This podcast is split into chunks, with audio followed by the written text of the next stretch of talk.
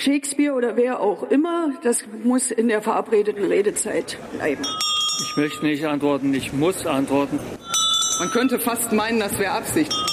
Lassen Sie eine Zwischenfrage zu. Mit Rechtsradikalen rede ich nicht.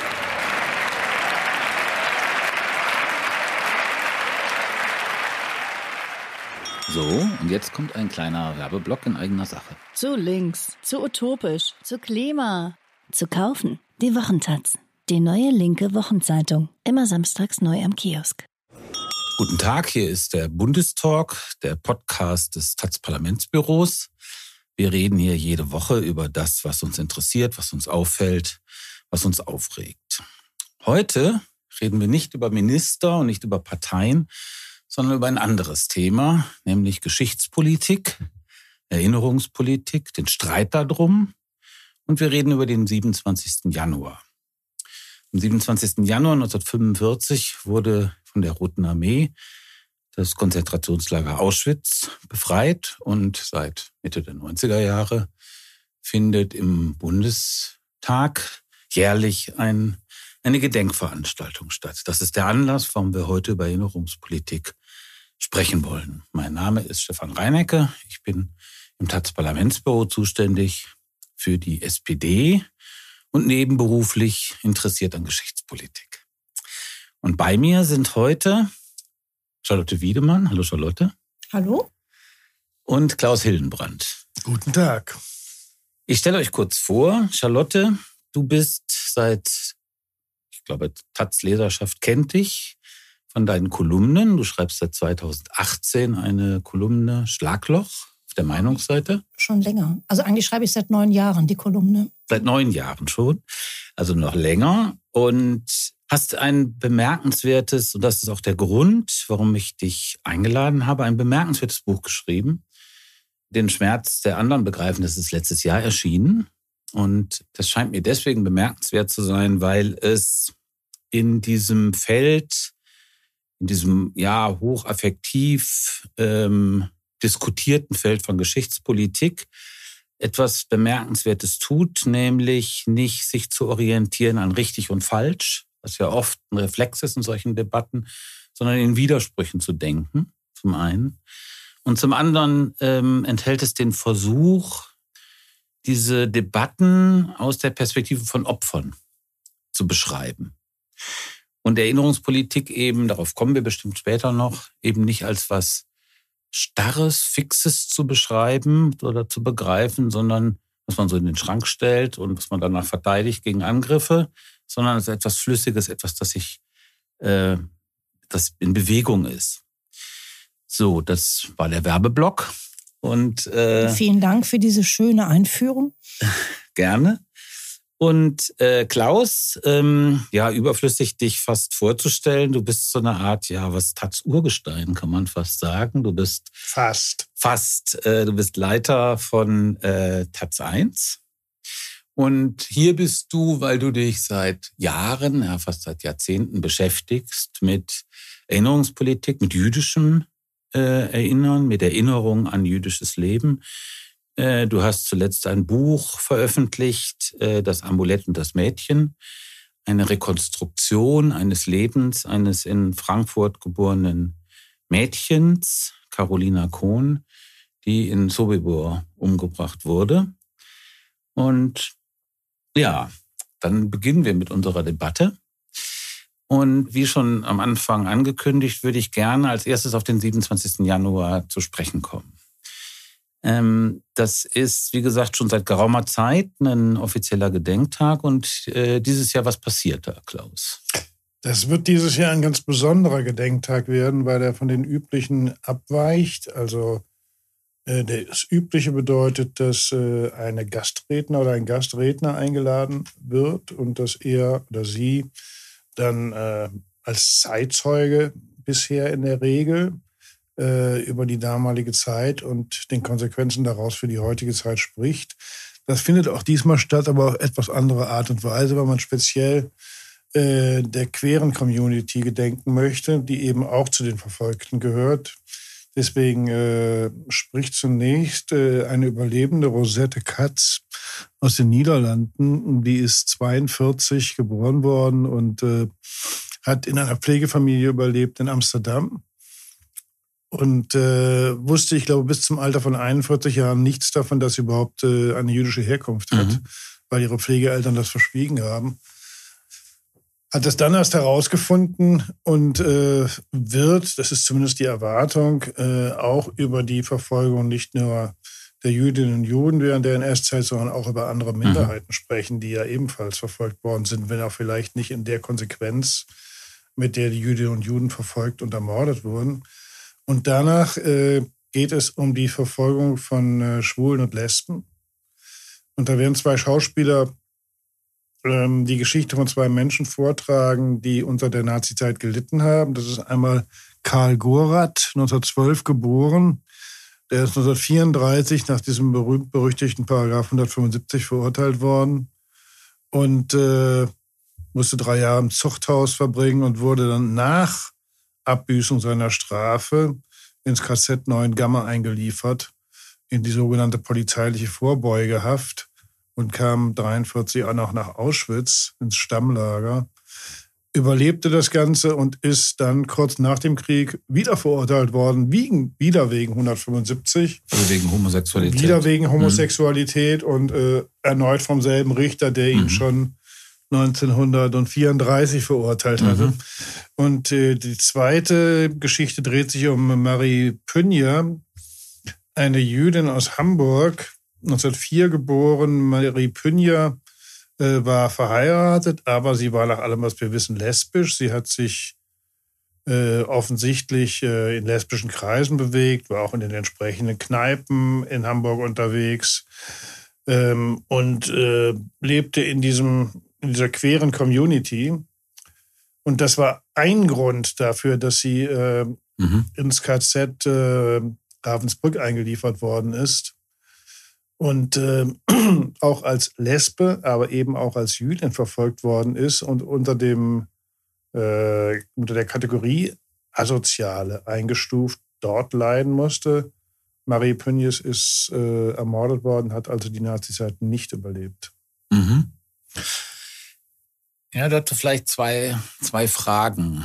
Ähm, also du hast ja erwähnt, das ist ein Spiegel, dieser 27. Januar 2023, diese Inszenierung, dieser Ausweitung von ähm, Opfergruppen. Also das sozusagen Opfergruppen, die man früher nicht gesehen hat, jetzt in den Blick gekommen sind. Und ähm, ist das ein äh, Prozess, den man also voll und ganz äh, unterstützen sollte, der nur positiv ist, oder ist das ein zwiespältiger Prozess? Also, oder ein problematischer Prozess? Insofern zum Beispiel ja bei Verfolgung von Lesben, äh, die hat sich ja fundamental unterschieden, wenn ich recht sehe, äh, von der von Homosexuellen, die also sehr aggressiv verfolgt wurden wegen 175, während bei Lesben, das glaube ich schon gerade anklingen lassen, dass nur es gibt nur eine, ein Dutzend oder ähm, eine Handvoll Fälle, wo, äh, glaube ich, nachgewiesenerweise Lesben wegen ihres Lesbischseins ins KZ gekommen sind. Also ich finde es gut und richtig, dass auch diese Gruppen, diese Minderheiten jetzt in den Fokus des Gedenkens rücken, weil mhm. sie zweifellos verfolgt worden sind erstmal. Es gibt noch weitere Gruppen, die, äh, über die noch viel weniger nachgedacht wird. Also gerade das äh, äh, männliche Homosexuelle mhm. verfolgt worden sind, ist, glaube ich, inzwischen doch in der Gesellschaft weitgehend bekannt. Auch wenn es immer noch furchtbare Vorurteile gegen diese Menschen gibt. Aber ähm, über die äh, Verfolgung von sogenannten Asozialen und von sogenannten äh, Gewaltverbrechern ist äh, kaum die Rede in Deutschland. Die im KZ waren. Die im KZ waren. Es waren 70.000 von diesen mhm. Menschen im KZ und äh, von denen sind wahrscheinlich 20.000 bis 30.000 auch ermordet worden, also umgekommen während der Zeit im KZ. Und äh, das waren natürlich mhm. gar keine Schwerverbrecher, das waren zum größten Teil Kleinkriminelle, Hausierer oder Landstreicher, äh, die man aus vollkommen nichtigen Gründen von der Straße geholt hat und eingesperrt hat. Viele von ihnen, nachdem sie gerade eine ganz kleine Haftstrafe mhm. verbüßt hatten. Über die müsste man auch mal reden, aber nach diesem kleinen Exkurs zurück zu den Schwulen und Lesben. Ja, es ist natürlich auch problematisch, weil ähm, der, die Verfolgung von Schwulen und von Lesben lässt sich in der Tat nicht ganz gleichsetzen, weil es natürlich eine systematische Verfolgung der Homosexuellen während des NS-Systems gab, auf Grundlage dieses Paragraphen 175, äh, der sehr scharf verschärft worden ist zum einen. Ja? Also mhm. die Nazis haben dafür gesorgt, dass eben nicht nur der sogenannte vollendete Beischlaf bestraft werden konnte, wie es auch in der Weimarer Republik schon war, obwohl es damals sehr selten angewandt worden ist, sondern eben jede Art von möglicher homosexueller Handlung bis zum Streicheln oder bis zu Küssen. Mhm. Und äh, sie haben es auch gleichzeitig sehr, sehr stark verschärft und sehr, sehr stark verfolgt. Deswegen ist die Gruppe der verfolgten äh, homosexuellen Männer relativ hoch. Auch wenn natürlich die Mehrzahl der Schwulen in der Nazi-Zeit nicht verfolgt worden ist, das muss man auch mal dazu mhm. sagen. Aber das war eine systematische Verfolgung und die meisten dieser Schwulen, die kamen eben nach Abbüßung einer Gefängnisstrafe ohne dass ihnen ein neuer Vorwurf gemacht wurde, quasi automatisch ins Konzentrationslager. Mhm. Charlotte, diese, ähm, was Klaus gerade erwähnt hat, äh, dieser Fall von Karl Gorath, der ja irgendwas Spektakuläres hat über diese doppelte Verurteilung durch den gleichen Richter. Inwieweit ähm, ist das typisch gewesen für das, was nach 1945 passiert ist mit NS-Opfern oder mit Homosexuellen? War das ein Einzelfall oder ist das, hat das was Typisches? Also typisch kann ich jetzt nicht unbedingt bestätigen für die Frage jetzt von ähm, vorher äh, Leuten aus den Gründen ihrer Homosexualität äh, verfolgten. Aber was natürlich irgendwie typisch ist, dass irgendwie sehr oft die Überlebenden eigentlich nochmal bestraft wurden. Mhm. Ähm, auch generell durch die Art und Weise, wie die Behörden, aber auch die Mehrheitsgesellschaft mit ihnen umging. Man kann natürlich jetzt, ähm, wenn man sagt doppelt bestraft, hat das immer schon so ein bisschen was Schwieriges, weil natürlich, ich meine, Gorath, der war sogar in drei KZs, äh, Klaus, mhm. nicht wahr? Der war so auch noch in Mauthausen. Mhm. Also es ist eigentlich unvorstellbar. Also ich kann es mir emotional gar nicht vorstellen, was für ein Richter da gesessen hat. Mhm. Und nicht nur, dass er ihn zum zweiten Mal verurteilt hat, sondern das Irre ist ja, dass er ihn verurteilt hat, nachdem dieser immer noch sehr junge Mensch irgendwie durch drei Konzentrations- bzw. Vernichtungslager irgendwie gegangen mhm. ist. Der hat ja überhaupt das sind ja sechs Jahre, der hat ja sechs Jahre Horror erlebt. Und dann ist 1946 und er steht in Bremen wieder vor diesem selben Richter. Mhm. Ja. Das heißt aber auch, was ist mit diesem Richter eigentlich gewesen? Also was ist das für eine Person irgendwo? Und was, wie kann ich mir das überhaupt vorstellen? Also das sind eigentlich Dinge, die heute, glaube ich, unsere, unsere Fantasie irgendwie sprengen. Mhm. Ja. Ich meine, wir haben ja, also Klaus und ich, wir sind ja beide in dem Alter, dass wir dass man sagen kann, die Erinnerungskultur ist jünger als wir, nicht wahr? Also, ne, also wir, ich meine, ich bin 54 geboren und ähm, einen ganzen Teil meines Lebens ist ja überhaupt noch nicht der Befreiung von Auschwitz gedacht worden. Ja. Als ich in der Schule war, zum Beispiel nicht, soweit ich weiß. Ne? Und ähm, oder auch um noch meine, meine, diese biografische Vorstellung äh, Stefan zu ergänzen. Also ich war ja in der Mitte der 80er, war ich ja für die Taz Bonn-Korrespondentin und da hatte man im Bundestag noch Alfred Dregger und diese Gestalten. Also die Frontoffiziere. Ja, natürlich irgendwo. Ne? Die, die sogenannte Stahlhelm-Fraktion hießen die. Ne? Ja. Und also eigentlich ist ja vieles von dem, also wenn man jetzt auf die verschiedenen ähm, Opfergruppen zurückkommt, äh, ist es ja eine, eine Schritt für Schritt, ist es ja ein, ein Erkämpfen von von Gedenken und, und zum Teil ja auch Entschädigungen für immer wieder neue Opfergruppen mhm. gewesen, weil die irgendwie ganz lange immer übersehen wurden. Ja. Deserteure zum Beispiel. Und also ich muss sagen, ich stimme, ich stimme Klaus von ganzem Herzen zu, äh, als er die Asozialen erwähnt hat, ja. weil ich muss sagen, ich habe meine, ich habe ja eigentlich Erziehungswissenschaften studiert und ich habe damals meine Magisterarbeit über ähm, über Jugendliche geschrieben, die eben ähm, aus verschiedenen Gründen, die sogenannte Swing-Jugend und andere, aber auch Asoziale, die eben halt verfolgt wurden. Und ähm, das ist etwas, wo natürlich sich die heutigen, ähm, wo sich heutige Verachtungen spielen sich natürlich immer auch im Umgang der damaligen Opfer noch wieder. Also es ist ja nicht so, ich meine, im Fall von Juden und Jüdinnen ist es irgendwie überwunden worden. Aber, und das ist ja auch zum Teil das Thema des Buches, was mhm. du vorgestellt hast, Stefan, ähm, im, im Hinblick auf viele andere Menschengruppen ist es ja nicht so. Okay, das verstehe ich. Das ich, Argument, ich, also das, mir leuchtet das ich völlig, weiß, ich will jetzt nicht so weit mir leuchtet weggehen, das Argument vollkommen ein, was die Opfergruppen angeht. Also da haben wir eine ganze Reihe, das hat von den Zwangsarbeitern, also das würde eine eigene, ein eigener Podcast sein, das nochmal alles zu rekapitulieren. Kriegsverräter, also welche Opfergruppen, gewissermaßen Deserteure, ähm, im Grunde genommen ja was 60, 70 Jahre danach überhaupt erst im allgemeinen Bewusstsein oder sagen wir mal im Bewusstsein der interessierten Öffentlichkeit überhaupt aufgetaucht sind. Ich habe aber eine skeptische Frage. Ja, das allgemeine Bewusstsein, wenn ich das sagen darf. Also ja. Also damit würde ich ehrlich gesagt, wenn man von Opfergruppen spricht, lieber nicht operieren. Mhm. Denn ich meine, die sind ja einfach, äh, es hat ja einen regelrechten Krieg irgendwie gegen, gegen das Wissen auch von diesen Überlebenden ja. oder allgemeinen Opfergruppen gegeben. Es ist ja direkt weggedrückt worden, es ist ja bekämpft worden. Ja. Auch örtliche Initiativen sind irgendwie von den Honoratioren irgendwo, selbst in Dachau irgendwo, ne, hat man, hat, haben die Stadtoberen, haben das noch bekämpft, dass man eine Gedenkstätte im KZ Dachau angerichtet hat. Das ist aber die Vergangenheit, glaube ich. Also die Vergangenheit der, ist nicht vergangen. Der Vergangenheit. Die ist nicht vergangen. Meine Frage ist jetzt, ist darin, was wir jetzt am 27. Januar als Ritual seit 25 Jahren im Bundestag haben, was ja ein Zeichen für so eine Verstaatlichung auch von äh, Erinnerungs, äh, von Gedenken, Erinnerungspolitik ist, hat das nicht auch was Zwiespältiges? Wie seht ihr das? Naja, es ist ein Ritual natürlich, ja, was der Bundestag da betreibt seit vielen Jahren. Aber ich glaube, Gedenken, äh, gerade bei den Opfern des Nationalsozialismus, das benötigt auch Rituale. Wir haben ein Problem dabei grundsätzlicher Art, dass natürlich die Zeitzeugen jetzt äh, tatsächlich langsam aussterben. Also die ähm, Rosetta Katz, die da sprechen wird, mhm. die ist Jahre 42. Also sie wird kaum eine eigene Erinnerung an die Verfolgung haben. Das ist jetzt auch nicht unbedingt ein Signet, das man haben muss, mhm. um der Verfolgung zu gedenken oder darüber zu sprechen. Da, davon wäre ich weit entfernt, sowas zu behaupten. Aber ähm, die Stimme, die erzählen kann, was damals passiert ist, die beginnt zu verschwinden. Mhm. Und der Schwierigkeit muss man sich stellen. Und äh, das äh, führt, glaube ich, schon dazu, dass äh, sich Rituale verstärken werden weil man eben nicht mehr die Menschen hat, die aus eigener Erfahrung berichten können, was ihnen geschehen ist damals. Zwiespältig ist das Ganze jetzt in dem konkreten Fall doch aus einem anderen Grund.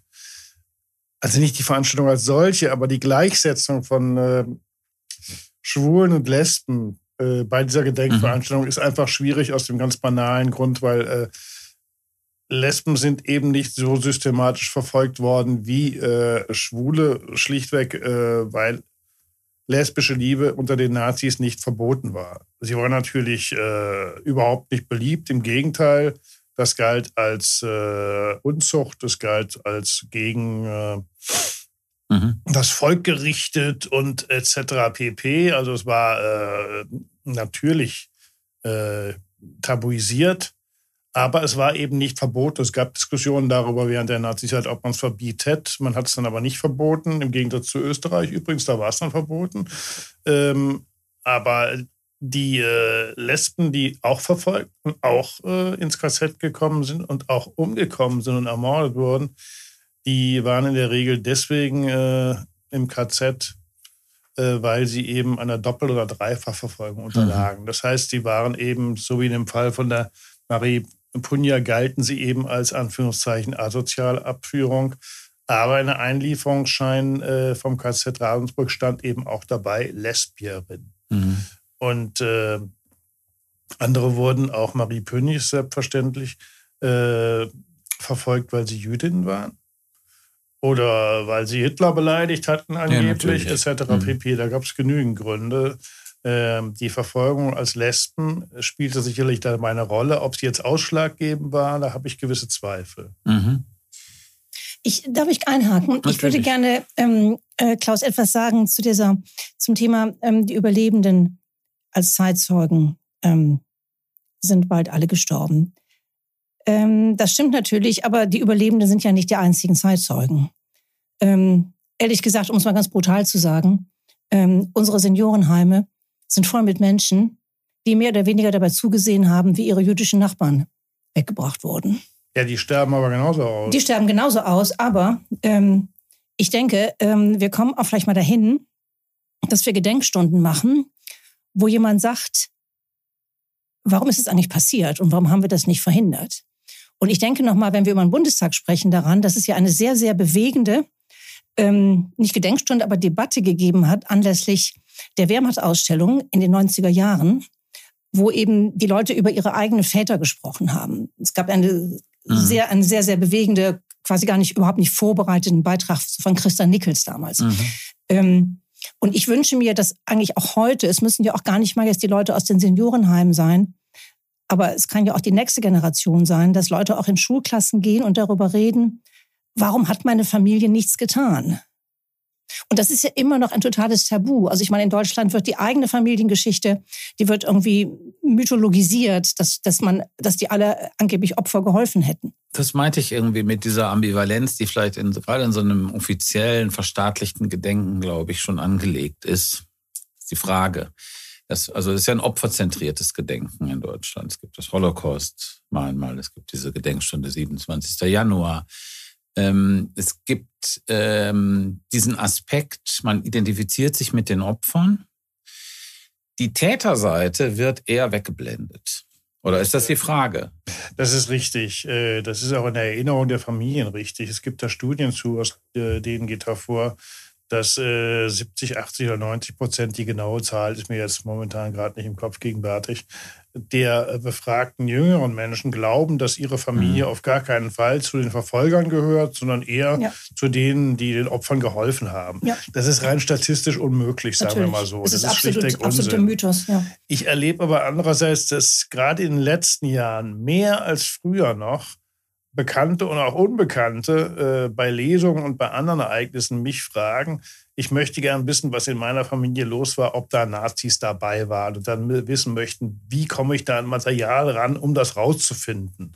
Mhm. Wobei das in der Regel gar nicht so schwierig ist, wie die Leute sich das vorstellen, mhm. das Bundesarchiv. Mhm. Und das dann auch tatsächlich unternehmen und dann bekomme ich tatsächlich bisweilen auch dann äh, noch eine Auskunft darüber äh, von den äh, Menschen, äh, dass sie eben tatsächlich gefunden haben, oh, der Onkel war in der SS. Wie kriege ich jetzt noch mehr raus? Ja, mhm. also die fragen dann weiter. Also die Beschäftigung damit, die geht weiter. Und ich hatte den Eindruck in den letzten Jahren, dass sie unter jüngeren Leuten, so im Alter von 20 bis 35 sich sehr verstärkt gegenüber dem, was noch vor 20 Jahren los also, war. Also das wächst sozusagen, du meinst, also deine Wahrnehmung ist, das Interesse wächst mit der zeitlichen Distanz. Ja. Also auch mit der generationellen Distanz. Das Aus sind logischerweise. Das sind ja, sind ja, nicht mehr die Väter oder die Mütter, ja, auch, auch nicht mehr die Großväter. Schuld, ähm, diese ja, die emotionale Nähe, die fehlt mhm. natürlich gegenüber dem Urgroßvater, den man nie kennengelernt hat, ja. als gegenüber dem Vater. Das da heißt, man traut sich mehr zu da fragen. Da gibt es eben nicht diesen Fall. familiären Schutzimpuls. Der verschwindet. Mhm, das ist eine interessante Beobachtung. Darf ich noch was ergänzen zu deiner Frage Natürlich. nach der Verstaatlichung? Ähm, ich denke, es sind zwei Aspekte. Auf der einen Seite ist ja die Verstaatlichung richtig. Es ist ja richtig, dass sich Deutschland ähm, ganz offiziell dazu bekennt, äh, dass es den Nationalsozialismus gegeben hat, dass ähm, wir das Land der Täter waren und so weiter. Ähm, und das muss auch so bleiben, finde ich. Also mhm. das ist, finde ich, ein Aspekt von verstaatlichem Erinnern, ähm, der auf jeden Fall verteidigenswert ist. Ähm, und gegen den es ja auch, siehe AfD und so weiter, ja auch irgendwie Widerstand gibt. Es ist ja nicht so, dass es alle jetzt irgendwie so toll finden würden. Der andere Aspekt ist natürlich, dass im Zuge eben der ganzen letzten Jahrzehnte, wo zunächst ja Erinnerungskultur eine Frage von Zivilgesellschaft war und erkämpft wurde gegen Widerstand sozusagen der ganzen staatlichen Akteure im weitesten Sinne, ähm, es irgendwann so gewesen ist, dass es mehr und mehr übergegangen ist in sozusagen äh, staatliche oder halbstaatliche Trägerschaften, Akteure, Finanzquellen und so weiter. Und ähm, bis eben auf diejenigen, die, die weiterhin sich als die nicht anerkannten Opfer verstehen und die natürlich weiter zivilgesellschaftlich kämpfen. Und ähm, was ich mir eigentlich für die Zukunft vorstelle, ist, dass es irgendwo ähm, wieder stärkere und mehr, und das fängt aber auch schon an und es ist unterwegs, mehr zivilgesellschaftliche Initiativen gibt, die einfach sehr unterschiedlich, auch lokal äh, und mit ganz unterschiedlichen Zielgruppen und ganz unterschiedlichen Herkünften das Erinnern wieder in die Hand nehmen und eigentlich Tag für Tag neu gestalten. Und daneben, nicht, aber und nicht darüber, sondern irgendwo daneben oder dahinter, haben wir dieses staatliche Gedenken, mhm. was eben halt weiterhin sozusagen ganz offiziell die Verantwortung irgendwo im Zentrum hält. Mhm. Eine provokante Frage. Wir sind ja hier in Berlin-Kreuzberg noch fast Mitte. Und nicht weit von hier ist das Holocaust-Mahnmal und das Dokumentationszentrum. Und äh, nicht weit davon wird irgendwann das sogenannte Polendenkmal, was an den Überfall 1939 äh, erinnert, errichtet. Und es ist geplant ein Dokumentationszentrum über die deutsche Besatzung in Europa. Man kann diese Liste im Umkreis von hier fünf Kilometern, glaube ich, noch verlängern. Und meine Frage ist, gibt es eigentlich auch ein zu viel? Also ist dieses immer mehr, immer mit staatlichen Akteuren auch, ist das eigentlich die richtige Art oder ist das etwas, was auch ambivalent ist? Naja, die Fragmentierung des Erinnerns, die halte ich für ein Problem. Natürlich ist es richtig, äh, dass jeder Opfergruppe gedacht werden sollte, selbstverständlich. Die Frage ist nur, was macht es für einen Sinn, wenn man so stark fragmentiert, dass sozusagen jede Opfergruppe ihr eigenes Denkmal erhält? Also hier haben wir dann die Polen, dann haben wir die Ukrainer, dann haben wir die Weißrussen, dann haben wir Minderheiten in der Ukraine, haben wir Minderheiten in Weißrussland, dann haben wir die Letten und so weiter. Das kann man natürlich jetzt endloser ausdehnen weil die Nazis mhm. eben endlos viele Gruppen und mhm. Minderheiten und Nationen unterjocht und ermordet haben. Ähm, aber ich habe den Eindruck, da entsteht natürlich auch so etwas wie eine Konkurrenzsituation zwischen diesen einzelnen Opfergruppen. Und das halte ich für sehr, sehr schädlich. Äh, auch äh, für das Gedenken an die Opfer insgesamt. Mhm. Äh, nach dem zynischen Motto, hey, von uns sind aber noch mehr umgebracht worden als von euch. Ja. Und das erlebt man in der Diskussion um die Einrichtung von Gedenkstätten oder von neuen Denkmälern durchaus, solche Argumentationen. Mhm. Und die tut uns überhaupt nicht gut. Diese Art von Gedenken und Konkurrenz und der Vorstellung, dort wurden 5000 mehr mhm. umgebracht mhm. als da, das ist furchtbar. Ja, das ähm, stimmt natürlich in Bezug auf den Nationalsozialismus und das Gedenken an die Opfergruppen des Nationalsozialismus. Das stimmt natürlich, oder ist die Frage, stimmt es nicht auch in Bezug auf Genozide darüber hinaus? Das berührt ja jetzt eine etwas andere Debatte, nämlich die Debatte um die Einzigartigkeit des Holocausts. Ähm, das bedeutet, dass die Vernichtung der Juden durch die Nationalsozialisten eben ein einzigartiges Geschehen war, das substanziell sich unterscheidet von Massenmorden, Verbrechen mit ähnlichen Opferzahlen, sei es das maoistische China, sei es Kambodscha, ähm, den Terror der Roten Khmer, worauf du in dem Buch ja auch zu sprechen kommst, Charlotte. Ähm, ist diese Debatte um die Singularität des, des Holocausts, ist die, ist da schon diese Frage der Opferkonkurrenz im Grunde genommen verpuppt drin? Und wie geht es damit weiter? Naja, ich meine, diese Opferkonkurrenz, ähm, ich glaube, sie ist irgendwie da. Das muss man einfach so sagen. Und sie ist eben auch schon da unter jetzt den verschiedensten Opfergruppen des Nationalsozialismus. Und sie ist auch nicht nur in Deutschland da, das ist, glaube ich, auch wichtig, denn ähm, ich war vor einiger Zeit ähm, in Litauen, in Vilnius, in diesem Gedenkwald, muss man sagen, so von Ponari, wo es mich irgendwo sehr verstört hat, ähm, dass es eben halt für diverse Opfergruppen haben eben immer unterschiedliche Handelnde, mal ganz allgemein, irgendwo verschiedene das ist ein Gedenkwald, der an, muss kannst du es ist der, sagen, ist der Täter, an, an, es ist an der, was erinnert. Ähm, das ist der, der Wald, wo, also ein ganz bedeutender Platz, der auch zu der Schauplatz der Shoah, mhm. ähm, wo ähm, Entschuldigung, ich habe jetzt gerade das Datum Da sind Kopf, sehr viele äh, Ghetto-Insassen des Ghettos ja. von genau, Vilnius irgendwie erschossen worden, der sogenannte Holocaust durch die Kugel. Ja. Und ähm, aber für verschiedenste Opfergruppen sind dort eben von verschiedensten Akteuren ähm, mit verschiedenster Symbolik ähm, sozusagen Dinge hingestellt worden, größer oder kleiner. Ähm, für die Roma und Sinti gibt es irgendwie nur so einen Steinkreis auf dem Boden. Mhm. Ähm, das alles ist auf der einen Seite berührend, weil es nochmal die, die ganze Bandbreite auch der Opfer, auch in ihrer ganzen Unterschiedlichkeit, warum sollten wir das nivellieren, darstellt. Mhm. Aber auf der anderen Seite hat es auch etwas etwas Stummes, als ob die alle mit, nicht miteinander reden würden bis heute. So das. Ne? Und ähm, ich glaube, es ist im Wesentlichen aber nicht eine, nicht eine bauliche Frage. Also um auf deine, Stefan, deine Aufzählung jetzt von vorhandenen oder geplanten ähm, Gedenkstätten und Mahnmalen zurückzukommen. Äh, ich glaube, weder mehr Bauten noch sozusagen weniger Bauten sind irgendwie eine adäquate Antwort darauf, weil mhm. das Problem liegt irgendwie tiefer.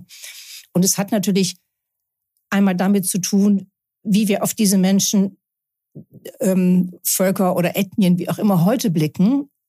Nicht wahr? Da ist einfach eben halt, Kambodscha ist natürlich, hat nicht die Bedeutung weltweit, der kambodschanische Genozid. Ähm, es gibt Holocaust Education, aber es gibt eben nicht Kambodien äh, Genocide Education. Mhm. Ähm, aber ich glaube, das sollten wir auch nochmal trennen eigentlich von der Frage der Singularität. Also ich spreche gerne über die Frage der Singularität. Ähm, ich glaube, wir haben aber vielleicht heute für eine tiefergehende Diskussion dafür im Podcast nicht die Zeit. Ähm, ich würde nur sagen, dass wir mit oder ohne Verwendung des Begriffs Singularität haben wir eine Opferkonkurrenz und wir sollten versuchen, gute Wege zu finden, um das, soweit es geht, es zu überwinden. Mhm.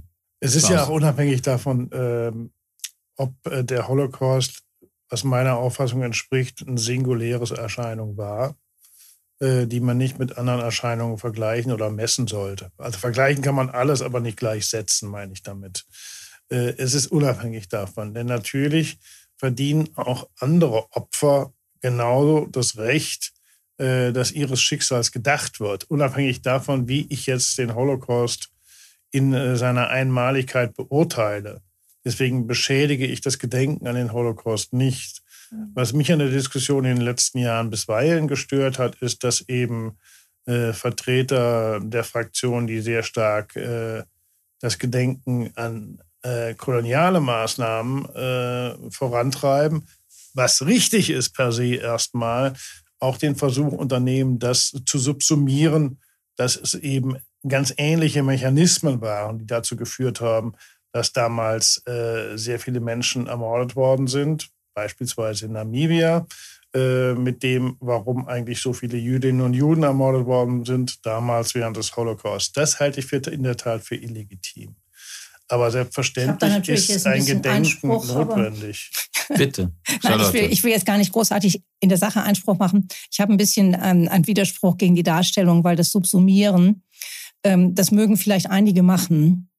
Aber ähm, im Großen und Ganzen, und ich zähle ja vielleicht Klaus auch in einer gewissen Weise zu dieser Gruppe, äh, die du ansprichst, ähm, also die von einem mehr internationalen ähm, Rahmen her auch auf die deutschen Verbrechen gucken, ähm, glaube ich, machen die wenigsten den Fehler dieser Art des Subsumierens, was natürlich falsch ist. Ich wollte jetzt nicht allen Leuten, die sich mit dem Thema beschäftigen, diesen Vorwurf machen, überhaupt nicht. Aber die Stimmen, die lassen sich ja nicht äh, leugnen. Die gab es nun mal, die gibt es auch heute noch. Mhm.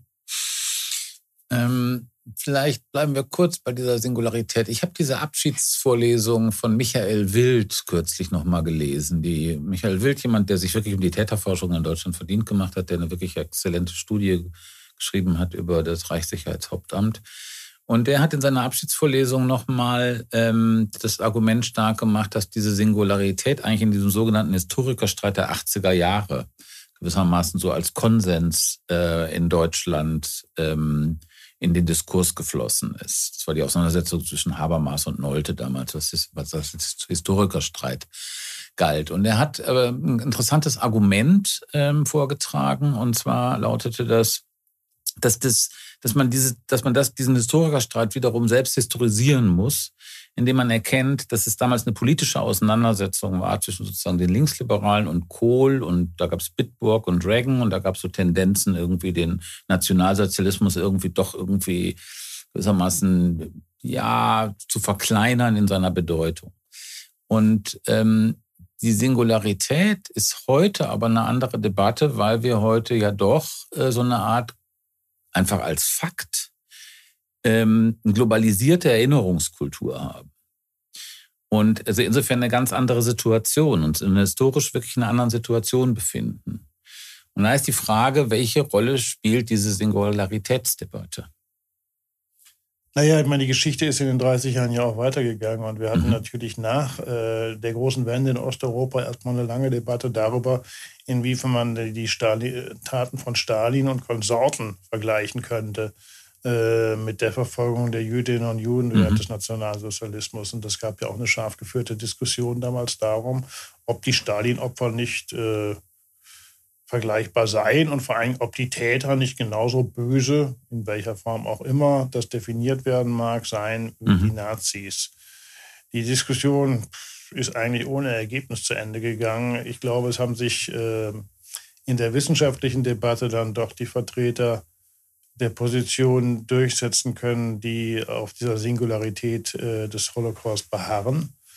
Aber selbstverständlich ist es legitim und auch richtig, das Thema weiter zu diskutieren. Ich glaube, gegen ein Denkverbot äh, ist auf jeden Fall einzuschreiten. Da hat niemand was dagegen, darüber zu diskutieren, inwiefern Vergleiche eben möglich sein können Mhm. und ob man etwas vergleichen kann oder ob man etwas in Zusammenhang oder in Beziehung zueinander setzen kann. Das ist ja vollkommen richtig und gut.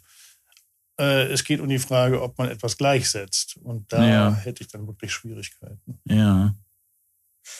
Ich würde einmal gerne ähm, schon nochmal daran erinnern, dass ja ähm, Singularität oder vielleicht Einzigartigkeit, wie es dann Mhm. genannt wurde, eigentlich ja doch viel länger zurückgeht. Es hat ja eigentlich ihre Wurzeln direkt in dem, in dem Erleben, in der direkten Erfahrung irgendwo von Juden und Jüdinnen während der Tatzeit, also während der, während Ja. der, während der Shoah, zum Teil auch der nicht überlebt Habenden irgendwie, ne, wie, wie der Tagebuchaufzeichnungen aus dem Warschauer Ghetto.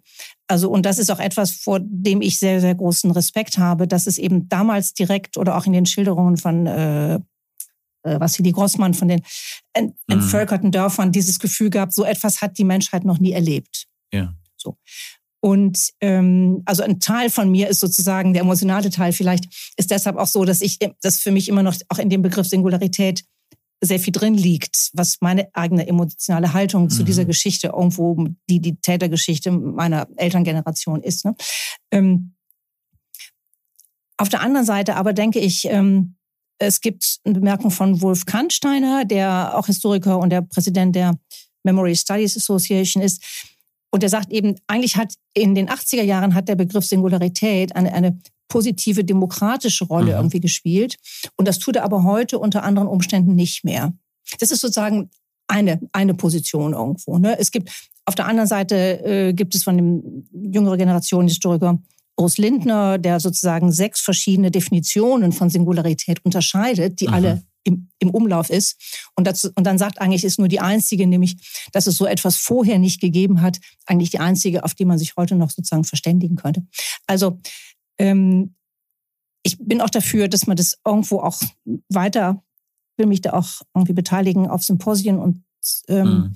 ähm, diskutiert. Ähm, das Entscheidende ist nur, mh,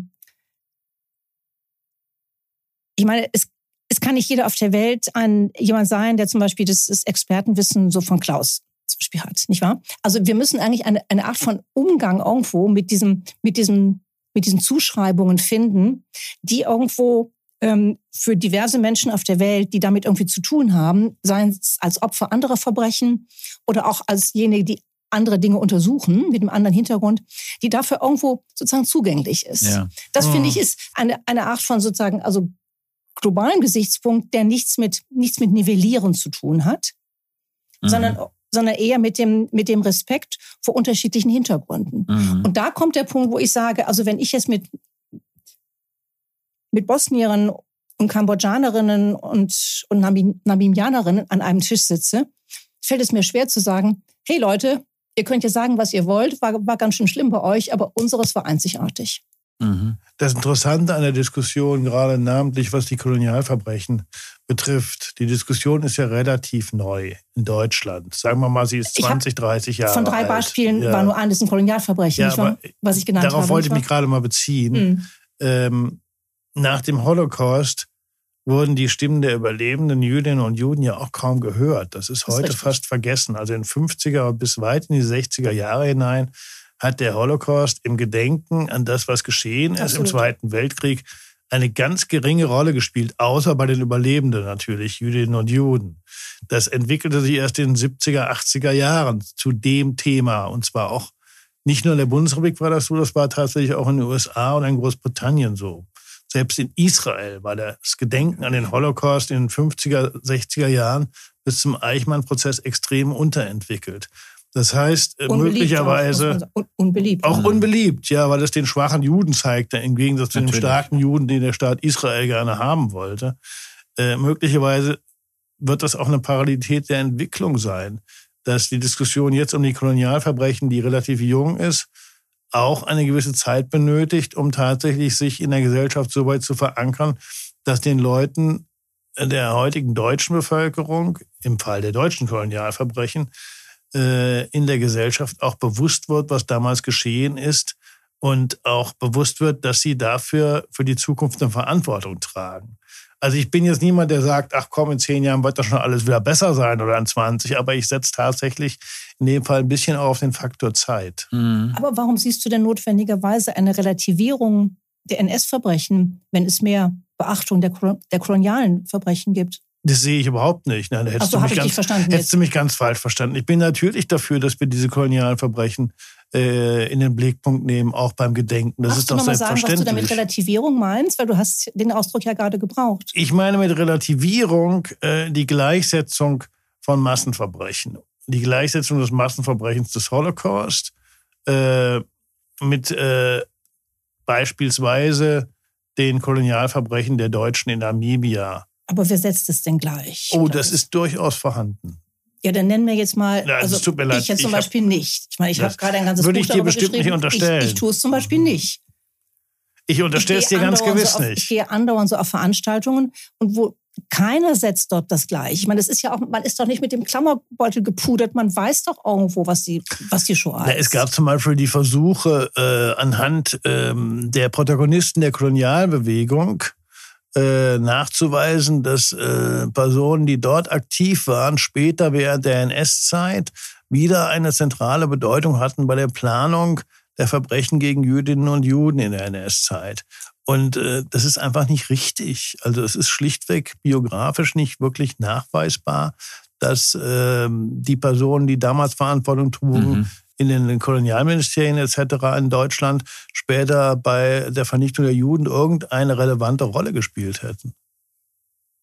Ja, das vermag ich im Moment nicht, ehrlich gesagt, zu beurteilen, ob es da nicht in einzelnen Fällen doch personelle Aber darf ich noch- Kontinuitäten gab. Aber ist Darf ich das, eine, ein Mhm. ganz konkretes Beispiel sagen, ähm, Klaus? Und erstmal gebe ich dir völlig recht. Ich würde auch nicht diese Art von sozusagen forcierter Kontinuität irgendwo sehen. Das, das, Mhm. das finde ich auch eine falsche Richtung so des Suchens. Und da, da bleibt man auch immer im Bereich so der Thesen, würde ich sagen. Aber eine ganz konkrete Sache. Das Wort Askari.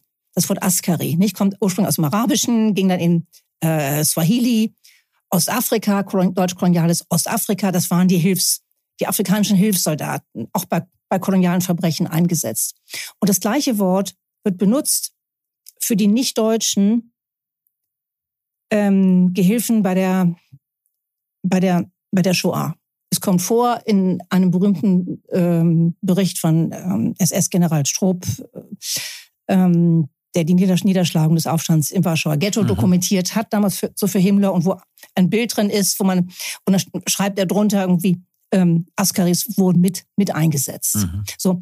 Und ich meine, ich finde das irgendwo so, ähm, also mich hat es wirklich fast umgehauen, als ich zum ersten Mal davon gehört habe, weil das irgendwie zeigt, dass sozusagen, also in, in dem Tätergedächtnis, nicht wahr? Im Tätergedächtnis über einen weiten geografischen Bogen, einen generationellen Bogen irgendwo und die ganzen Umstände irgendwo, so eine Art von, von, von, von Bedeutung irgendwie transportiert werden kann.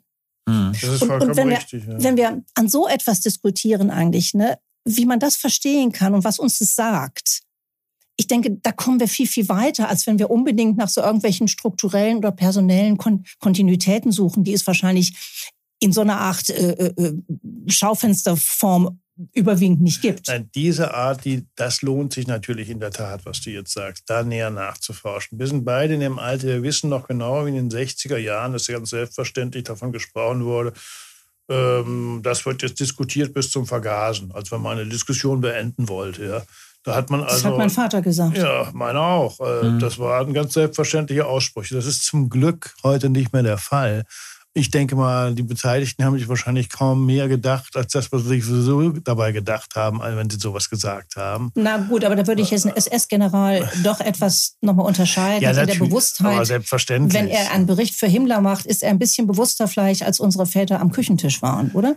Richtig. Ich habe es ja nur als Zeichen sehen wollen, wie sich Geschichte nach, weiter nach hinten verlängert. Ich glaube aber, dass ähm, wir, wenn wir die Erinnerung in den letzten Jahrzehnten an die Shoah in Deutschland anschauen und an die Verbrechen, des, an die deutschen Verbrechen im Kolonialismus, dann sieht man ja doch schon einen großen Unterschied. Also das muss ich gewissermaßen, das sage ich an meiner eigenen Adresse, weil ähm, ich mich auch weitgehend irgendwie natürlich mit dem äh, Verbrechen an des Holocaust beschäftigt habe und nur am Rande irgendwie das mit dem Kolonialismus wahrgenommen habe. Aber wenn man sieht, dass es ja zum Beispiel ähm, geschätzt eine Million Opfer des deutschen Kolonialismus gab, dann erkennt man ja schon, was das für eine Dimension hatte. Und wie selbstverständlich diese Karl-Peters-Straßen bis vor kurzem waren der wirklich ja im Grunde genommen auch ein Massenmörder war.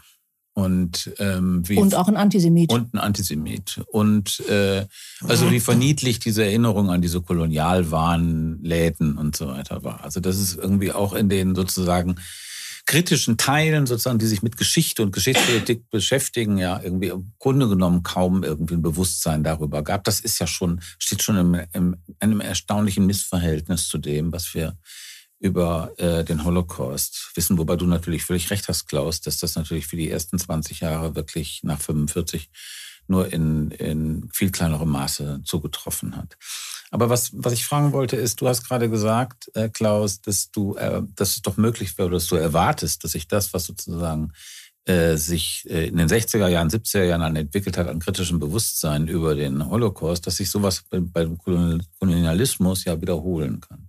Und das ist, finde ich, eine sehr interessante, aber völlig offene Frage, weil wir natürlich sehen müssen, dass es gewissermaßen bei, bei, beim Holocaust gab es eine gesellschaftliche Bewegung. Es war ein generationeller Konflikt, das war sehr wichtig. Also sozusagen die Kinder der Tätergeneration, die sozusagen dann dis, dis, dissidenten Punkt hatten mit den, mit den Eltern. Es gab aber auch ein staatliches Interesse.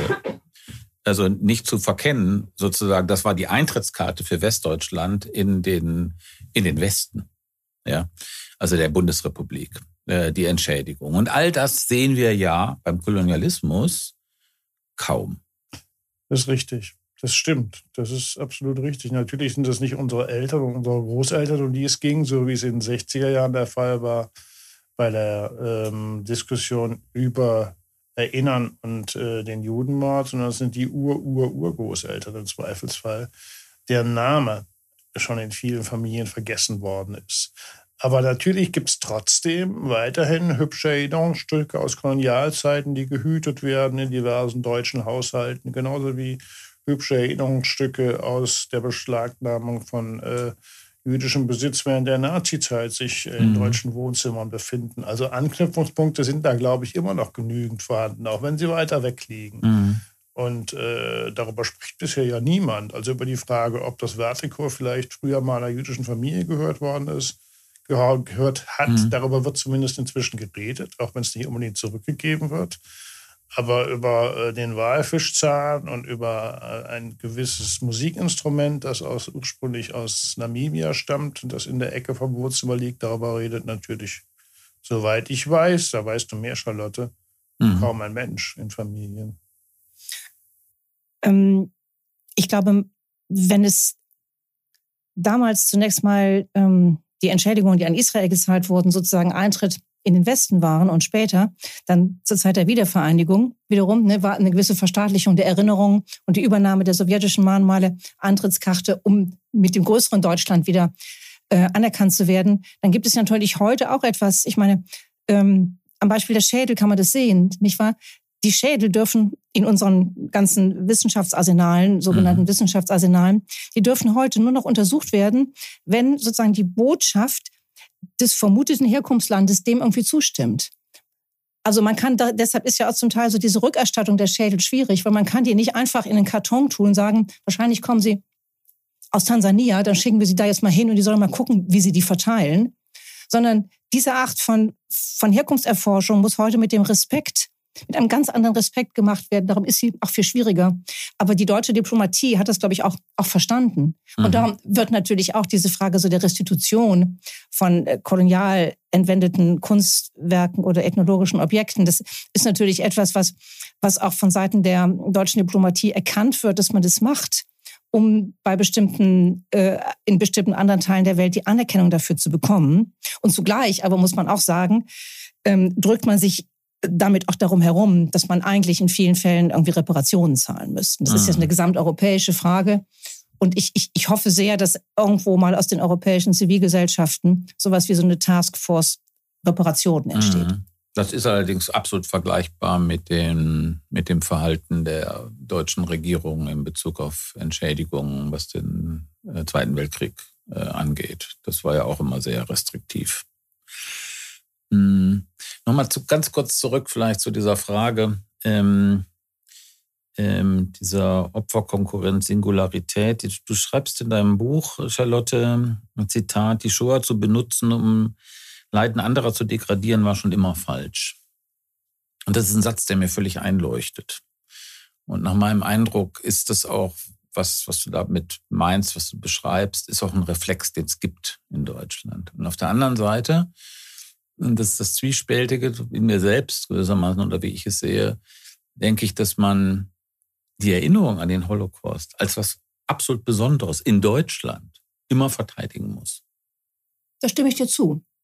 Und das sind die zwei Seiten, das meinte ich auch mit den Widersprüchen. Das, da also stimme ich dir zu, Stefan. Aber es ist natürlich so, wenn man jetzt mal europäisch guckt, also alle ehemaligen europäischen Kolonialmächte nicht wahr, von oben her gesehen, wehren sich irgendwo dagegen, Verantwortung zu übernehmen. Jeder tut es auf seine Weise und das unterscheidet sich in Deutschland erstmal nicht. So.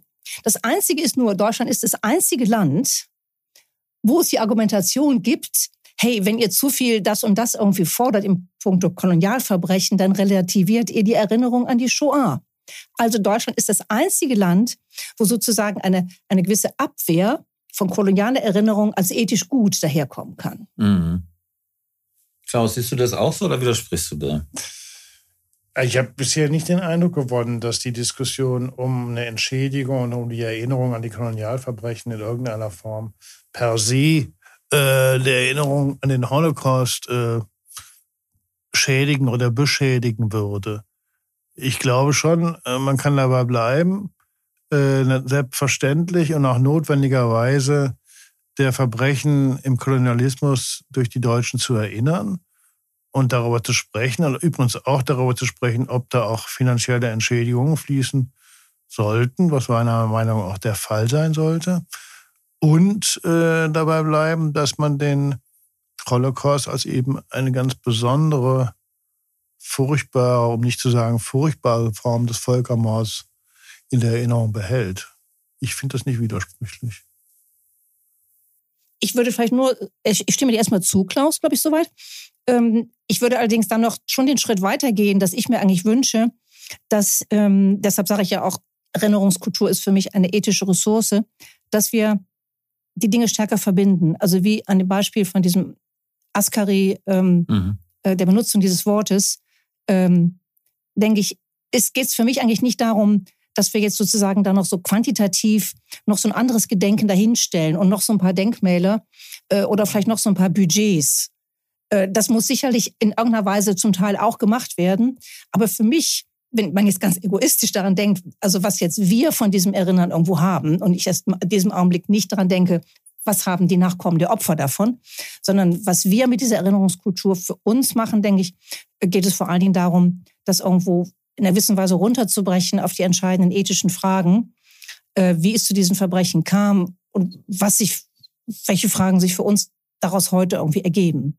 Und da denke ich, würde ich mir schon wünschen, dass man irgendwo mehr Verbindungen zieht mhm. zwischen diesen verschiedenen Verbrechen, aber jetzt nicht nur den kolonialen, sondern auch den anderen äh, sozusagen Großverbrechen zu der Menschheitsgeschichte jenseits von Nationalsozialismus und Kolonialismus. Mhm. Sprich, also ich habe einfach eine Wissensfrage an dich, Charlotte. Äh, die deutschen Kolonialpolitik und die deutschen Kolonialverbrechen, haben die sich denn in irgendeiner Form groß unterschieden von, den, von der Kolonialpolitik und den entsprechenden Verbrechen von anderen europäischen Mächten? Oder war es das, was man damals als Usus betrachtet hat, wie die Deutschen da vorgegangen sind. Naja, man muss ja sagen, ähm, die deutsche Kolonialzeit war vergleichsweise kurz, zum Beispiel im Vergleich so zur britischen oder, oder auch zur französischen, nicht wahr? War das ja kurz. Sie kamen spät irgendwie ähm, und wurden früh wieder aus, rausgeschmissen aus dem, aus mhm. dem Spiel. Ähm, und von daher sagen ja zum Teil Historiker, dass diese, diese etwa 35 Jahre äh, dass die von einer besonderen Brutalität gekennzeichnet waren. Also es wurden sozusagen sehr viele, diese eine Million geschätzte mhm. Opfer allein in Afrika. Es wurde ja in einem sehr kurzen Zeitraum ähm, wurde das begangen. Und es wird eben zum Teil gesagt, dass dieses zu spät gekommene eigentlich ne, in diesem ganzen kolonialen Konkurrenzkampf auch dazu geführt hat, dass es eben die besondere Brutalität gab, eben auch noch gerade in der Verteidigung jetzt der, des ostafrikanischen Kolonialbesitzes ähm, im Ersten Weltkrieg, der eigentlich gar nicht mehr zu halten war. Aber man hat unendlich, Leute sind einfach gestorben deswegen dann noch. Ne? Mhm. Ähm, und das andere ist natürlich, dass ich eigentlich schon, schon dafür bin, das auch eigentlich auf eine stärker europäische Ebene zu heben. Weil ich denke, dass man eben auch äh, durchaus jetzt, was die Betrachtung des ähm, Genozid im damaligen hm, Südwestafrika, also heutigen ähm, Namibia, schon auch Parallelen zu so einem genozidalen Vorgehen, zum Beispiel der Briten im Sudan, Niederschlagung so des Mahdi-Aufstandes irgendwie ziehen kann, was, was auch Kolonialhistoriker tun. Und ich für meinen Teil würde das überhaupt nicht gegeneinander stellen. Ich würde nicht sagen, hier ist entweder sozusagen die nationalstaatliche Kontinuität irgendwie, die du vorhin angesprochen hast, ob es die denn gibt, oder aber wir haben auf der horizontalen Ebene irgendwo eine Art von tendenziell genozidales Vorgehen gehabt in verschiedenen kolonialen Situationen. Ich finde, es ist beides irgendwie wichtig und warum sollte man das mhm. gegeneinander stellen? Dafür gibt es eigentlich gar keinen Grund. Mhm. Ja, vielleicht noch eine letzte Frage. Im Teil hast du die, glaube ich, Charlotte gerade schon angeschnitten. Also wenn wir uns das anschauen, äh, also auch zum Beispiel, wenn wir uns die historische Forschung anschauen, dann äh, ist ja, glaube ich, ein langer, lang anhaltender Trend Globalgeschichte äh, zu machen. Nicht mehr nationale Geschichten, sondern globale Geschichten zu machen. Und das spiegelt sich ja irgendwie in der Erinnerungs, in den Erinnerungskulturen glaube ich, auch wieder. Und äh, damit stellt sich natürlich in einer ganz, das haben wir jetzt ja, glaube ich, deutlich gemacht, stellt sich in einer ganz anderen äh, Dringlichkeit diese Frage von Opferkonkurrenz, also von konkurrierenden Ansprüchen von, ähm, von, von Opfergruppen. Und die Frage an uns, wie wir damit umgehen? Und wie ist ein kluger Umgang mit solchen konkurrierenden Ansprüchen? Also das ist eine wichtige Frage. Ich glaube aber, man kann sie nicht so allgemein beantworten, denn ähm, es gibt die Tendenz sozusagen, je mehr, also je globaler das Erinnern ist, mhm. weil es erstmal überhaupt auch technisch und so weiter möglich ist, desto nationalistischer wird es. Mhm. So, das ist jetzt ein Aspekt, der bezieht sich jetzt nicht auf, auf sozusagen einzelne nicht staatliche Opfergruppen, sondern bezieht sich unter anderem jetzt auf Tendenzen, die es zum Teil innerhalb von so von, so von Osteuropa gibt, ja. Wo man eben eigentlich auch zum Teil sogar den Begriff Holocaust quasi entjudaisiert und stattdessen die eigene Nation als das angegriffene Opfer darstellt. Also das ähm, ist dann, oder so andere Sachen, die man jetzt auch als einen falschen Kosmopolitismus bezeichnen kann, wo es wird wild angeeignet, wild äh, sich irgendwas genommen, aber immer für die eigene nationale und nationalistische Sichtweise. Ähm, ich denke mal, das ist ein großes Problem, was, glaube ich, zum Teil in Deutschland noch zu wenig vielleicht in seiner Dringlichkeit erkannt wird, weil es eine verständliche ähm, Zurückhaltung gibt, in den Gesellschaften der ehemaligen Opfer ähm, des Nationalsozialismus, der ehemaligen, den ehemals okkupierten mhm. Gesellschaften, denen jetzt irgendwie den Missbrauch Mhm. Ähm, so der Holocaust-Erinnerung vorzuwerfen. Das ist ja das gleiche Thema, was man auch, was ja, was natürlich auch mit Israel. Die Diskussion haben wir in Deutschland inzwischen, hat das Deutschland erreicht, glaube ich. Also es wird schon darüber diskutiert. Ja, auch durch den, auch durch diese, den Krieg zum Teil. Diese, jetzt, ne? diese Weltmeisterschaft, äh, wie sind die besten Erinnerungspolitiker und mhm. wir erinnern aber das Holocaust viel schöner als ihr. Äh, ich glaube, da ist schon, äh, da werden auch deutsche Museumsmacher inzwischen ein bisschen zurechtgestutzt vom Ausland her, aus Osteuropa wie aus Westeuropa. Ja, dieses, äh, wir sind die allergrößten, also wir machen die, wir bringen am meisten Menschen um in der Nazi-Zeit und jetzt mhm. gedenken wir aber am schönsten und ihr macht das ganz und falsch. Zwar, und zwar postnational. Postnational. postnational. Exakt, ja. Ich meine, man muss auch sehen, dass natürlich, ich glaube, das, was du sagst, Klaus, glaube ich richtig, auch natürlich, weil der Effekt natürlich gegenteilig ist. Also wenn Deutsche ähm, Polen, sagen wir mal, also in so einer, so einer Geste entgegentreten, dann mobilisiert das natürlich genau antideutsche Ressentiments, ist ja klar.